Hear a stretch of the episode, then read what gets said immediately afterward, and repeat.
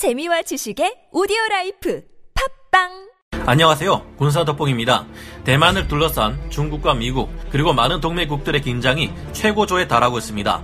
최근 중국의 관영 매체인 글로벌 타임스에서는 대만에게 마지막 경고나 다름없는 최고 강도의 경고를 날렸는데요. 중국에서는 대만 분리 독립은 죽음의 길이다. 전쟁은 실제 존재하는 것이다. 미국과 민진당이 주도적으로 상황을 반전시키지 않는다면 분리 독립 세력에 대한 중국의 군사적 처벌은 결국 촉발될 것이며 시간은 이 경고가 단지 언어적 위협이 아님을 증명할 것이다. 라는 무시무시한 말들을 쏟아냈습니다. 사실상 몇 년 안에 전쟁을 일으키겠다는 선전포고나 다름없을 정도인데요. 이에 대만은 국제사회에 도와달라는 요청을 보내고 긴급 국방 예산 10조 원 이상을 편성해 대한 미사일을 포함한 대량의 무기들을 구매하고 있습니다. 이에 미국과 호주, 영국 등의 동맹국은 우리는 전쟁을 일으키는 것이 아니라 억제하겠다는 것이며 앞으로 중국에게 위협받는 국가를 돕고 중국에게 해상 동맹국이란 없다는 현실을 깨닫게 해주겠다. 라는 단호한 대응을 보였는데요. 우리 한국으로서도 중국이 대만을 무력으로 손에 넣을 경우 해상 교통로를 빼앗기게 될 것이 우려되며 이는 당장 수출, 수입의 비중이 큰 대한민국의 생존에 있어 큰 위협이 되는 일이 아닐 수 없습니다. 이런 와중 드디어 F-35A 스텔스 전투기에 B-61-12 전술 핵 벙커버스터 폭탄 조합이 작전 운용 허가를 받았다고 하는데요. 우리 공군에도 F-35A 프리덤 나이트가 있고 전술 핵을 배치하는 데 있어 가장 큰 영향력을 발휘할 국가는 중국과 북한과 가장 가까이 있는 우리 한국이 될 가능성이 높은 것으로 판단되고 있습니다. 만약 우리 한국에 B-61-12 핵 벙커버스터 폭탄이 배치된다면 우리 공군은 역사상 가져본 적이 없었던 어마어마한 힘을 가지게 될 텐데요. 우리 한국 공군이 드디어 전술핵 타격 능력을 가지고 중국과 북한의 도발을 억제할 수 있게 되는 걸까요? 이제까지 미국과 중국의 전쟁을 살펴볼 때 핵전쟁 위험에 대해서는 살펴보지 않았는데 핵전쟁이 발발한다면 어떻게 될까요? 지금부터 알아보겠습니다. 전문가는 아니지만 해당 분야의 정보를 조사 정리했습니다. 본의 아니게 틀린 부분이 있을 수 있다는 점 양해해 주시면 감사하겠습니다. 날이 갈수록 커져온 두 패권 국가의 핵전쟁 위기, 스텔스 전투기나 스텔스 폭격기가 가장 두려워질 때는 이들이 내부 무장창에 엄청난 위력을 가진 핵무기를 장착하고 날아올 때일 겁니다. 현지 시각으로 지난 10월 5일 미 공군이 차세대 전술 핵폭탄인 B-61-12에 F-35A의 완전 무기 시연을 완료하고 최종 분석 작업에 들어가 이제 작전 운용 승인을 눈앞에 두고 있다고 밝혔습니다. 지난달 21일 네바다주 넬리스 공군기지에서는 두 대 F-35A가 내부 무장창에 핵 벙커버스터 폭탄인 B-61-12의 평가용 더미인 JTA 한 발을 탑재하고 모의 작전 지역 상공에서 투발하는 시험을 마쳤습니다. 이번 시험은 핵무기 실전 배치에 앞서 핵무기 설계 인증과 핵무기 운영 인증 중 두 번째 단계의 마지막 절차였는데요. 현재 저율 초도 생산을 앞두고 있는 핵 벙커버스터 B-61-12는 지연 신관이 장착된 전술 핵폭탄으로 미국의 핵무기 현대화 계획의 핵심 중 하나입니다. B-61-12는 최대 50kton의 폭발력을 낼 수 있지만 집안을 뚫고 들어가 그 안에서 폭발하기 때문에 더욱 강력한 위력을 발휘할 수 있을 것으로 기대되는데요. B-61-12의 지하시설 관통력은 무려 300m에 달할 정도입니다. B-61-12는 폭발력을 임무에 따라 조정할 수 있다는 장점을 가지고 있으며 정밀한 유도 장치를 갖추고 있어 목표를 향해 정확히 날아가 그 지역을 박살내 버릴 수 있습니다. B-61-12는 약 500발 생산이 예정되어 있으며 미 공군은 2020년 초도 생산문을 인수할 계획입니다.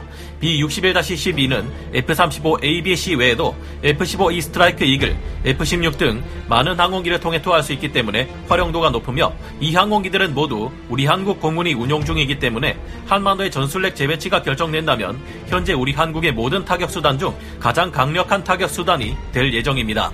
미국 랜드 연구소의 브루스 베넷 선임 연구원은 미국의 언론인 보이스 오브 아메리카를 통해 B-61-12는 메가톤 규모의 전략 핵무기보다 폭발력이 작기 때문에 한국, 일본, 중국 등에 피해를 줄 수 있는 낙진 효과를 최소화하면서 동시에 정확도가 높아 복수의 북쪽 지하 핵시설을 원점 타격할 수 있도록 고안되었다고 분석했습니다. 여기에서는 나오지 않았지만 우리 한국과 중국은 서해를 기준으로 마주보고 있을 정도로 가깝기 때문에 B-61-12를 우리 한국이 운용할 경우 북쪽 외의 중국에 대해서도 어느 때보다 강력한 핵 억지력을 가질 수 있게 될 것으로 보이는데요. 러시아 연구소 핵전쟁 나면 1시간 안에 이제까지 우리는 재래식 전력으로만 미국과 중국의 전쟁을 비교해왔습니다. 하지만 두 국가 모두 핵 보유국인데 미국과 중국 어느 하나가 선제 핵 타격을 하지 않는다고 보장할 수만은 없겠죠. 미국은 일부 분야에서 중국이 미국의 군사력마저 앞질렀다는 것을 인정하기도 했으며 아프간이나 이라크와 같은 이제까지의 상대와는 달리 중국이 상당한 강적이 될 수 있다고 판단하고 있습니다. 자칫하면 미국과 중국의 싸움이 3차 세계 대전으로 번질 수도 있는데 미국이 절대 선제 핵 공격을 하지 않는다고 장담할 수도 없겠죠. 더구나 최근 실전에서 효용성을 크게 주목받고 있는 전술 핵무기와 저위력 핵무기들에 대한 연구 결과까지 이어지고 있는데요. 이런 저위력 핵무기를 배치하는 데 있어서 우리 대한민국의 중요성이 특히 커지고 있습니다.